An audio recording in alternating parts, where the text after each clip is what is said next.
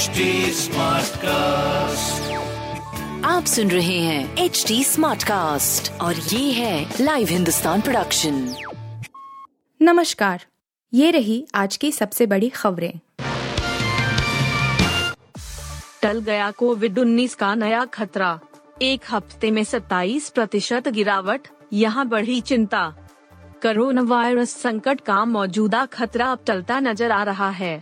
बीते सप्ताह में घटे संक्रमण के घटते आंकड़ों ने राहत के संकेत दिए हैं। खास बात है कि बीते 13 हफ्तों में पहली बार 7 दिनों के दौरान मामलों में गिरावट दर्ज की गई है। साथ ही पूर्वोत्तर के कुछ राज्यों को छोड़कर देश के अधिकांश बड़े राज्यों में कोविड-19 के मामलों में कमी देखी गई है। 23 अप्रैल से 29 अप्रैल के बीच कोरोना के मामलों में 27% गिरावट दर्ज की गई है। इस दौरान मौत, सक्रिय मामलों और पॉजिटिविटी रेट का ग्राफ भी घटा। इन दिनों में देश में 53,737 नए मरीज मिले, जबकि इससे पहले के हफ्ते में भारत में 73,873 नए मामले सामने आए थे। LPG कमर्शियल सिलेंडर 192 रुपये सस्ता, पहले भी कम किए गए थे दाम। मजदूर दिवस यानी 1 मई को LPG सिलेंडर सस्ता हो गया है। आज दिल्ली से लेकर कानपुर, पटना, रांची, चेन्नई तक LPG सिलेंडर के 171.50 रुपये सस्ता हो गया है। नए रेट आज ही अपडेट हुए हैं। LPG सिलेंडर के दाम में कमी सिर्फ कमर्शियल सिलेंडर में हुई है। आज से दिल्ली में कमर्शियल सिलेंडर 1856.50 रुपये, कोलकाता में 1960.50 रुपये, मुंबई में 1808.50 रुपये और चेन्नई में 2021.50 रुपये में मिलेगा।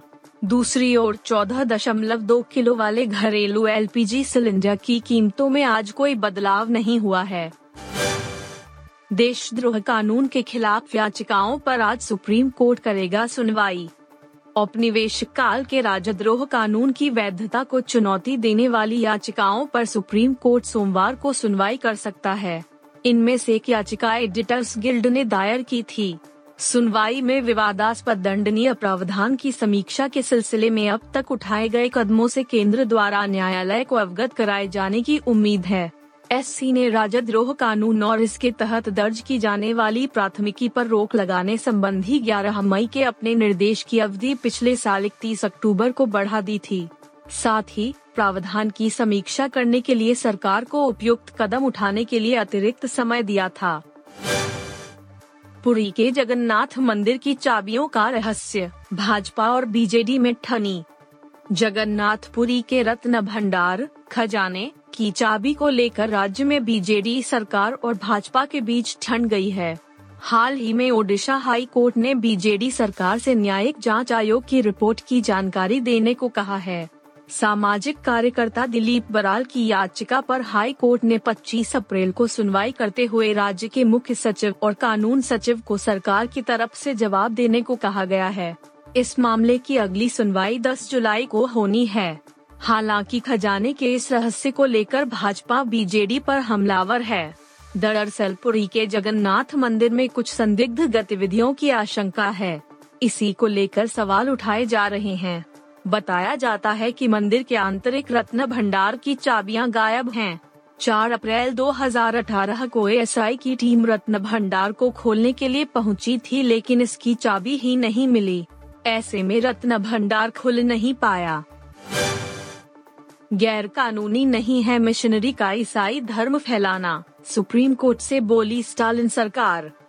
सुप्रीम कोर्ट में छिड़ी धर्मांतरण विरोधी कानून को लेकर बहस में तमिलनाडु सरकार ने अपना पक्ष साफ कर दिया है। मुख्यमंत्री MK स्टालिन वाली DMK सरकार ने शीर्ष न्यायालय से कहा कि इस तरह के कानूनों का इस्तेमाल अल्पसंख्यकों के खिलाफ हो सकता है। साथ ही सरकार ने यह भी कहा कि अगर कोई मिशनरी ईसाई धर्म का प्रचार कर रही है और उसे फैला रही है, तो इसमें कुछ भी गैर कानूनी नहीं है। हाल ही में शीर्ष न्यायालय में एडवोकेट अश्विनी उपाध्याय की ओर से याचिका दाखिल की गई थी, जिसमें जबरन धर्मांतरण के खिलाफ CBI जांच और धर्मांतरण विरोधी कानून का मसौदा तैयार करने की मांग की गई थी। इधर तमिलनाडु सरकार का कहना है कि राज्य में कई सालों में कोई भी जबरन धर्म बदले जाने का मामला सामने नहीं आया है। आप सुन रहे थे हिंदुस्तान का डेली न्यूज रैप, जो HT स्मार्टकास्ट की एक बीटा संस्करण का हिस्सा है। आप हमें फेसबुक, ट्विटर और इंस्टाग्राम पे @HT Smartcast या podcasts@hindustantimes.com पर ईमेल के द्वारा सुझाव दे सकते हैं। आप सुन रहे हैं HT Smartcast और ये था live Hindustan production HT Smartcast।